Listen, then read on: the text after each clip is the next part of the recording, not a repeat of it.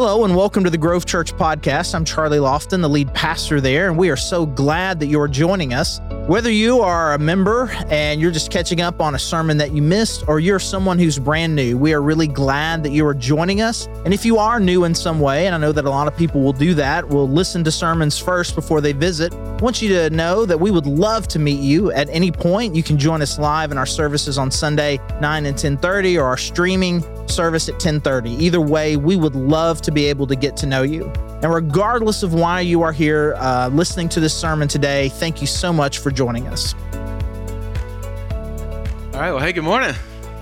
My name is Mark. I want to welcome you also to the Grove. Uh, we are in, if you're just walking in the middle, we're in this series where we're talking about these different stories of the miraculous things that our Jesus did. And um, if you've been here the last couple weeks, Charlie started out kind of talking about the stories that he likes and the, the movies in particular that he's kind of into and the ones that he's not. And I just, I guess it fits because today we're going to be talking about uh, the Jesus, uh, the Exorcist. And so I, I guess I'll just uh, go ahead and call out, you know, scary movies are the ones that, that are not my favorite. Um, I've got a, a high schooler that loves them and is always trying to get me to, to watch those also. And I just uh, I haven't been able to buy in. Now, the ones that are just not realistic, you know, and whatever the bad thing is, I can just put it in the category that that thing doesn't exist, so I don't have to be afraid of it. Like th- those are fine, or the jump scare ones is what he goes, you know sometimes called. Like I- I'm good with that. In fact, there was one not too long ago that the thing, the bad thing, was just so ridiculous that even the main character like looked at it and then looked back down and went, "Nope, nope." In fact, that was the name of the movie. Nope, nope. That's just not there. Uh, but something like Cujo, which a lot of people may not have seen the the old movie Cujo about the rabid dog and the family that's in the car and the big rabid dog is trying to go after him. Now that'll scare you. Like that that ruined me for big dogs from then on out because I'm sure every one of them is rabid and every one of them is coming after me, and that's not going to work. Um, you know, another one that got me. This has uh, really rocked me ever since. Maybe the reason that I'm that I'm still kind of afraid of scary movies is uh, The Exorcist. Uh, my interaction with that was only about a maybe a 30 second clip, and and here's the scene. So, so you know, growing up, what we did uh, in the time that we did, we had an antenna we, we got two stations. Uh, if it rained and stormed and we turned the antenna just right, we'd pick up a third. And so if we went to somebody else's house or we were at a hotel or something like that, like immediately, uh, you know, 18 year old me was like, man, let me turn on the TV and find out, like, do they have more stations here? Is there, is there more out there than just the, you know, ABC and NBC? And, um, and sure enough, this day my parents are, you know, kind of moving into the hotel room. I turn on the TV and the first thing that pops up is this, this little girl who's like moving things around with some, you know the spiritual realm in her mind somehow and hurting people and her head is actually spinning around in her body and she's speaking in this manly voice. And it just i had to turn it off as quick as i could and it just it just shook me. And uh, and even at that point i think i had you know i'd grown up in church. We we often talked about the spiritual the things that were unseen and how, how real they were. And so to believe even stories like we're going to look at today, um, to believe that there's a spiritual realm and there, there are evil spirits, um, man, I knew enough to go like, hey, that's something that's, that's real enough that, I, that I'm afraid of it. Like, what, what, what is that? Um, fast forward a little bit, I'm probably in junior high, and uh, I know this is a wild story, but I, am in junior high. Uh, we go to, my parents go to like a, a Sunday school party at somebody's house. The kids are all upstairs, and a high school girl that, that's the daughter of the people who own the house, she's like, hey, let's play a board game. And she brings out the Hasbro uh, 8 and up, aged appropriate game, uh, Ouija board. Uh, it's still wild to me that uh, you can you can buy that at the Walmart store. But anyway, uh, she gets this out, and I'm like, "What is this joke? You know, this thing is." So it's you know it's got this little magnifying glass thing, and two people sit on both sides, and it's got letters, and then supposedly you're supposed to talk to the spirits, and the spirits guide the little thing around, and And I'm just like, man, this is such a joke, but I'll go along with it. And so me and this other girl about my age sit there and we put our hands on the thing and we start to ask it questions and it starts to give answer, spell out answers. And I think she's moving it. And so I'm just kind of going along with it. But then I start to make fun of whatever, you know, the game. You know, like, man, you, you know. And so this little thing goes from H to A. H, A, like it's laughing. Ha, ha, ha. And I think that she's moving it. And so again, I'm just still kind of going along with it. But then it gets moving faster and faster and faster, so fast that she takes her hands off of it and it's still moving.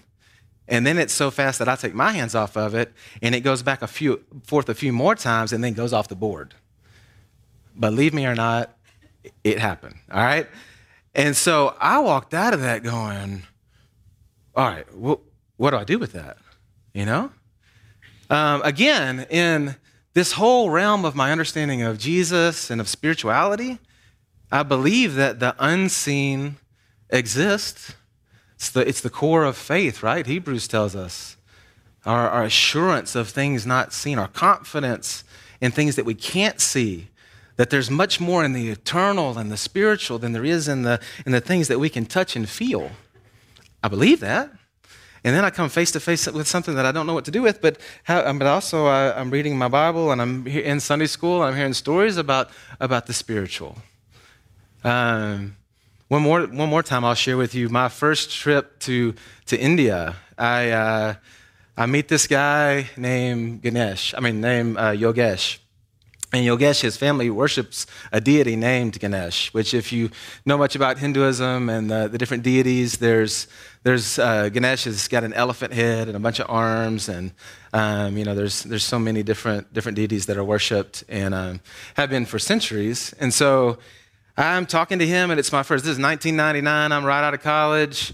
Um, I'm sharing with him about my faith in Jesus and what the difference he's made in my life. He's sharing with me about uh, the way that his family worships Ganesh and what, the, what that looks like. And, and we're having this dialogue. And then the day before I leave, we're going to have, me and the friends that are with me, we're going to throw this kind of get together, bring our friends together. And I'm excited. I've invited Yogesh. I'm excited about having the conversation with him.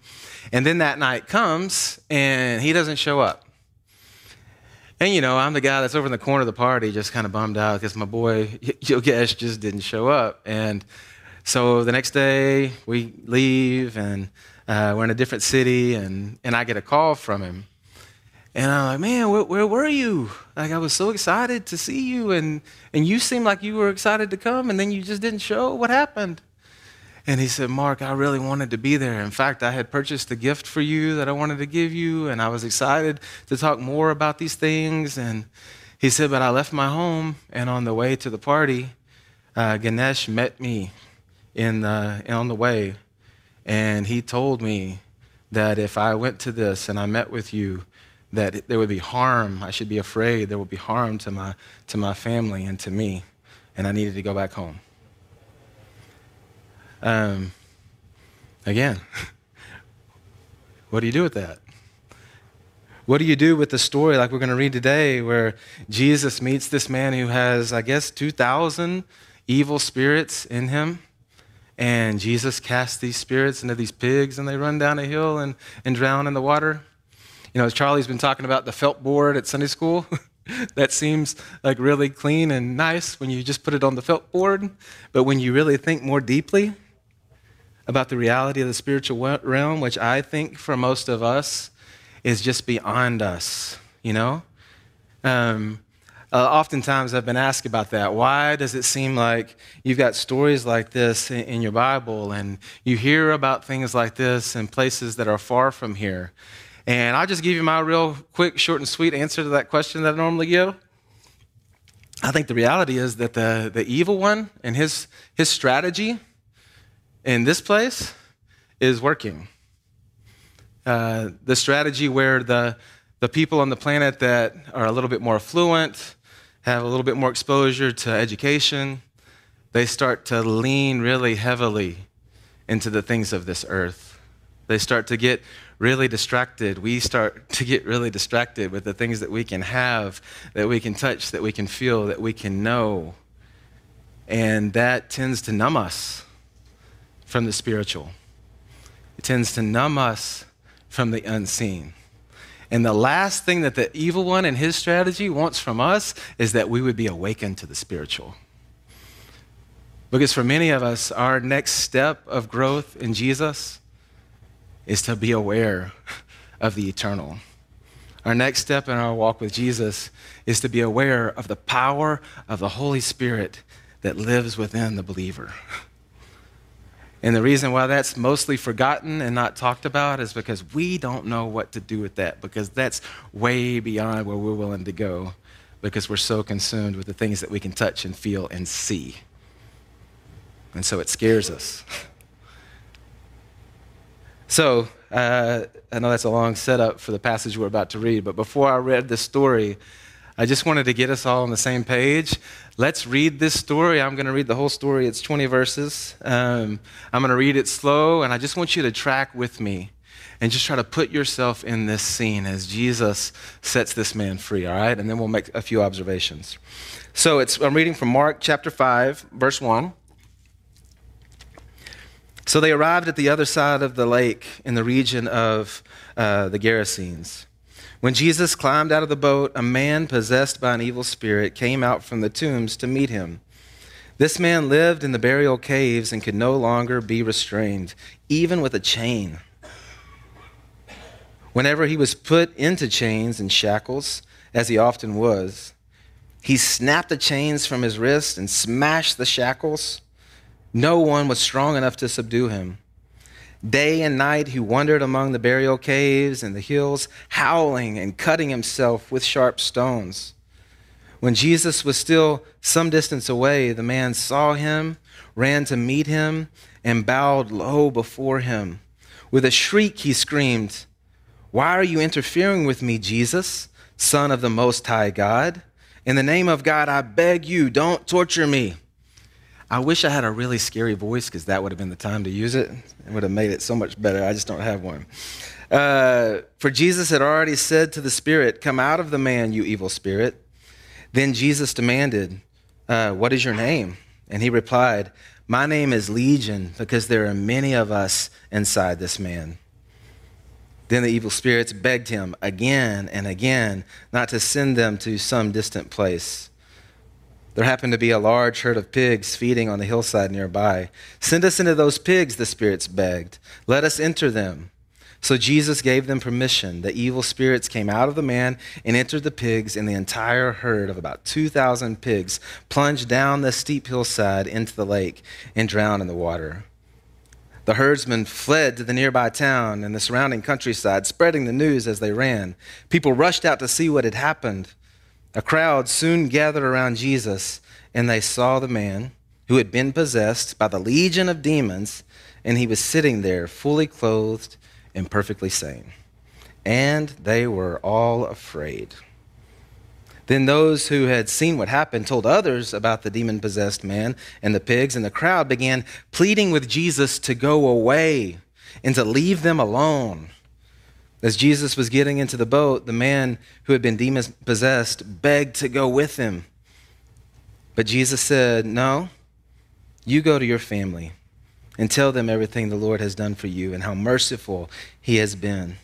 And so the man started off to visit the 10 towns of that region and began to proclaim the great things Jesus had done for him. And everyone was amazed at what he told them. I don't know if you've picked it up, if you've been last, here the last couple of weeks, but I love the, the way that, like, the last line of these stories, the way they end, because it's like, and everyone was in awe. And the people had never seen anything like this before. And everyone here was amazed at what he told them. They were amazed. This was unlike anything they'd ever seen or experienced before. That's, that's who Jesus is. So, man, what a story. Imagine what it would feel like to be this, this guy, right? I mean, really put yourself in his place. The loneliness of being up in those, those tombs, uh, separated from everyone else, the uh, feeling of being out of control, uh, the physical harm, even that you were doing to yourself. to be in such torment that you're just howling? Um, just imagine. And now all of a sudden, this, this Jesus shows up and you're free. You're free. Now imagine what that would feel like. But today I want to look at this, this guy, but I also want to look at the other characters in the story. Because it seems like there are uh, these different characters, and all of them have something that they're afraid of. And uh, I, I, fear and, and want to make sure that we talk today about the fear that's appropriate and the fear that's inappropriate. Uh, the characters in this story that see the situation rightly and those who have misjudged it. So, to do that, you know, first I want to talk about the disciples. And uh, I know it doesn't feel like we see them much in this story, but it's really interesting. If you go to the, the story just before this one, if you notice when this story started, it said they arrived at the other side of the lake. That's because the story right before this, at the end of Mark chapter 4, is uh, the disciples in the boat with Jesus. The huge storm comes up. There are these huge waves and wind. And you know these guys are used to being in a boat and they're afraid for their lives. Water is coming into the boat. They go and, and, and jesus is, is asleep. He, he's, just, he's just sleeping. He's not afraid of, of the storm. And so they have, they have to wake him up and what does he do when he wakes up he looks at them and says well, you guys y'all not get it yet why, why are you afraid? Where's, where's your faith? And then he just looks over at the wind and the waves and tells the wind and the waves what to do. Chill out. And the wind and the waves stop. And I can't imagine what that calm felt like. Because, you know, if you've been on a boat, one of my favorite times to, to be on a boat out on a lake is, you know, that time of day where it's just glass, you know, where there's not a ripple in the water and you can just see yourself in it. Imagine it going from crazy, chaotic storm to Jesus says, stop. And it just. And what it says about the disciples, the disciples say, Who is this? Who, even at that point, not understanding who they had in the boat with them, who is this that even the wind and the waves do what he says? Who is this? So the disciples were afraid. They were afraid of the storm because they didn't realize who they had with them. And then, even in the end, it seems like they're afraid of the storm king. they're afraid of the storm, but then when he calms the storm, then they're looking at it going, man, we don't know what to do with this person that can tell the wind and the waves what to do. It seems like this, this faith and fear thing. Uh, he, he calls out their faith. You're afraid, and it, it's because you lack this faith. There's some relationship between the two. If your faith were to increase, then your fear would begin to decrease. If you could see things the way that I see them, Jesus is saying, if you could see it this way, then you would not be afraid, but you're not looking at it with these eyes. You're looking at it with these eyes that can only see the wind and the waves and not who you have in the boat with you. You're missing it. When I was maybe uh, eight or 10, uh, my granddad made this really incredible go kart. Y'all, I, I could go on all day long talking about my granddad. He, uh, he would just, he had the ability to, he was real creative and he had the ability to, to make things, could weld and do things. And so he had things, I, I got the best grill of any of you guys because my grandpa made it. And, uh, and let me just tell you, it's, it's, it's pretty incredible. Anyway, he also made this go kart, and it got passed from grandkid to grandkid. And uh, each one would paint it a different color. So by the time I got it, I painted it blue, called it Blue Thunder. Uh, put a little lightning strike on it. And, uh, and so one day we're out there, I'm riding this go kart that would go way too fast for an eight year old to be driving. And, uh, and the, the gas pedal gets stuck and it's out of control. You know, I'm driving it, but I can't, I can't make it stop.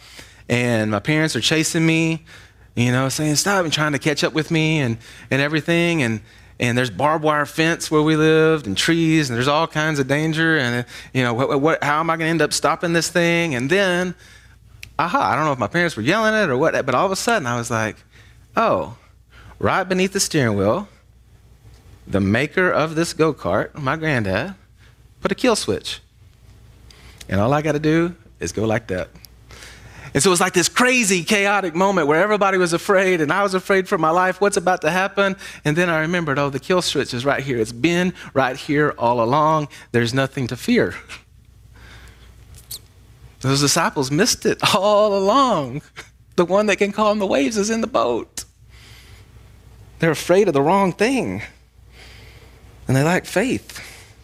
Which is contrasted now with, as we move into this story, the first, the, these demons. It's wild. The, the demons, they get it. Right? Jesus shows up on the shore. What happens? They run to him. They hit their knees before him. They beg him. It says they beg him again and again and again, not to torture them. They, they, they get it. They're afraid of the torturer of evil spirits, this Jesus. They know the power that he has. And so they're afraid. They believe. Isn't that crazy?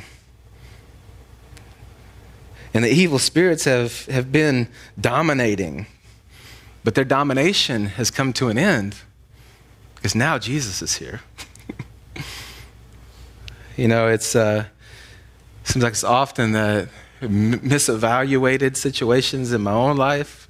Uh, one, one really clear example. Uh, growing up, I played a lot of basketball, and you know, we were in a smaller town, and had some other friends that we played a lot of basketball, and we thought we were we were pretty handy. Uh, you know, we could beat the other guys around us, the other smaller schools around us, and so we decided to take it next level. We went to a little uh, to a, a tournament in Little Rock, and let's just say that it didn't go so well. Uh, first game, we played one of the best teams. Of course, our seeding was really low. We played one of the best teams. And I mean, within 30 seconds of the game starting, I catch a pass in three point land. The guy that's guarding me is underneath the basket. I've got a clear shot. I go to take this shot with all the confidence in the world. And by the time I release it, this guy comes out, blocks my shot, brings it down, dribbles down the court, and then slams, the, slams it over his head. Coach calls timeout. We go to the sideline and we look at each other like, okay, fellas, we're not in Kansas anymore. we have uh, we have you know not understood this situation very well. We we thought we were good, and now we just realized, man, this is going to be a long day and a long tournament, and it was. I don't even don't even remember what the score was. It was so bad. Um, man, it's it's really important to walk into these situations in our fear to be appropriate. The demons get it. Jesus is the one that we fear. He's the one with the power here, not us. He's the one with the power. We should be afraid. And then you've got this crowd, and y'all, honestly, the, the crowd is the one that's most frustrating with me, but honestly, probably the one that I would most often find myself in or a part of, identifying with. They fear this Jesus the exorcist. Um, they, they walk up and imagine if you had been from this town and maybe you were one of the people who has who's tried to, to bind this guy and put him in chains.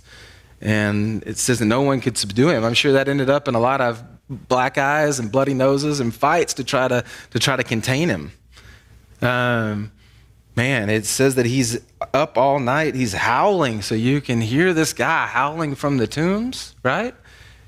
I mean, this is this has been a play. You know this guy, and then you walk up, and you see him of sound mind, and the reaction they have is, "This is this is weird and crazy, and we don't know what to do with it. So, Jesus, get away from us." We don't. This is outside of the realm of what we can understand. So just just take this elsewhere. There's also a real. I mean, there's these pigs were somebody's livelihood, right? I mean, there was a true loss of property that took place in this story. So the obvious question is, like, what about that guy? What about the guy that owned the pigs? Now his pigs are all dead, and that's that's a loss. And they look at it and they see that loss. Uh, Jesus has shown up, and all he's caused is harm. Two thousand pigs just died. That's a big deal. Uh, side note, just because it came to my brain, uh, this is a crazy story. Back in high school, I had some friends who decided that it would be real fun to go to this cattle rancher's uh, pasture and shoot his cows. Imagine how that ended. Yeah, they, they all got in a whole lot of trouble, and they didn't realize that they were going to get in that much trouble. Like, oh, you're, you can't do that? You can't just go to somebody's place and shoot cows? No. And that rancher was really upset. Imagine what this, what this, the guy who owned these pigs, how he feels about that. And so they look at, at the loss of this tangible property, and they say, Jesus, get away from here. They don't realize the bigger picture, the eternal picture of who this Jesus is. And so, out of fear and misunderstanding and an unwillingness to go there, they say, Go, instead of, Oh, Jesus, please stay. And they miss it. You know, I remember uh, when I became a, a, follower of Jesus, somebody handed me a little booklet, like a follow up booklet. Like, these are the steps of how you learn how to follow him. And, um, and there was this picture in there when it started talking about the, the Holy Spirit and the role of the Holy Spirit in the believer's life. And uh, it was real elementary, but it still sticks with me because uh, it was stick figures, and I can I can learn in that. In fact, yesterday we had a, a marriage conference here, and uh, Brandy Harris did an awesome job, and her pictures were all stick figures, and so I could really I could really relate. Um, so this this picture, this one page about the the Holy Spirit it had a guy, and then he had a zipper in his back. And when he made the decision to follow Jesus, then you, you unzip the zipper and Jesus steps in. and then and now Jesus, you know, if you'll allow him, then then the Spirit of God is now inside the believer's life, and and this power of Jesus is there for for the life and joy and all the things. Like it's powerful because Jesus can step in. And y'all, that is that's what the Bible teaches that in this room today, the people who have put faith in Christ, His power is in us. And you know, it's been a couple years ago, but we even uh, read the book, did a series talking about how this is mostly forgotten and not talked about. Because, in the same way that the crowd was scared of it, and they said, let's separate from that because that's weird and we don't understand it. We, are, we tend real often to say that's, that's something we can't put our mind around and it's in the unseen realm and we don't like going there because we like things that we can understand and touch and feel. So let's let's press that out. And as a result we wonder where the peace is where the, the power is where the ability to love somebody more than ourselves and sacrificially why is it not there? Why does the patience seem so elusive? You know? All the things but it's because in so many ways we've said, you know what? My schedule is completely full. All of my, all of my life doesn't leave any room for this thing that Jesus promised because we don't exactly understand it. We do what the crowd does. We're, we're afraid, so we say, Jesus, go. Instead of what the healed man says. because you know what the healed man, uh, Legion, you know what, what he was afraid of? After it happened, he was afraid of being more than two inches away from Jesus' side. What does he beg? You know, the, the demons, they beg him not to torture them, right? The crowds beg him to leave. The healed man, what does he beg? Jesus, let me go with you. Let me get in the boat with you. Let me be right by your side and experience more of your incredible power. Just be in your presence. Jesus, let me be in your presence. Now, the, the caveat to that, I love what Jesus does. He says, No, no, you stay. You stay and you go and you tell everybody what's happened. Because Jesus knows when they see this guy who there are stories about, everybody knows that he's the guy that was demon possessed up in the up in the tombs, that now he's of sound mind that they're going to see the power and know that it's true. And that's exactly what happens. And so then what does he do? Well, he wants to be with him. And when Jesus says, No, you go tell about it. He doesn't say, No, no, no, Jesus, I'm going to do what I want to do. I want to be in the boat with you. No, he obeys because he knows who the king is. Jesus, I want to be with you, but if this is what you want from me, then this is what I'll do. And he goes. And it says he goes to the whole region, to the 10 towns the whole area. And when people bump into this dude, they're like, this, this thing is real. This Jesus is different. This, y'all, this is what you do when you believe. This guy, this is the example. This is what you do. When Jesus sets you free, you beg and desire to be as close to Him as you can possibly be. When you see that He commands, instructs, encourages us to do something, you say, Yes, sir, King Jesus, because you're my only hope and you're my life. Yes, sir. I, I want to do I want to do what you want. When he calls us to look above the temporal and the tangible, to see the eternal and to care about things that are bigger than us, we say, All right, teach me that way. When He calls us to be in a, a, boat with the wind and the waves and the storm and all the chaos of life that tends to make us anxious and worried and to be afraid and to live in fear, which we know is being bought and sold on every corner and every channel that you come across and every conversation that you're in, telling us all the th- crazy things that we can be afraid of. And when He calls us to live above that mess and to see it with His eyes and with His perspective and to live fearless because He's in the boat with us, we say, All right, I want that. You know, um, after that that time that I got to be around this guy Yogesh, and he told me that story about uh, that deity Ganesh. I uh, since then I've just uh, because of what I do, I've been in a whole lot of different temples, Buddhist temples, Hindu temples, places where there are idols of these different deities. And Ganesh is actually one of the more mild ones. He, you know, he's elephant headed with these arms and a little rat on his shoulder. But um, some of them, many of them, there's blood dripping down their face.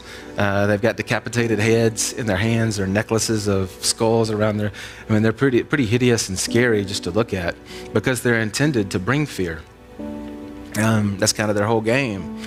And uh, a lot of the older uh, people around me uh, in the beginning were trying to teach me hey, when you enter into these places or when you're around these places, you need to, you know, be afraid. You need to have a, have a fear of this darkness that you're walking into.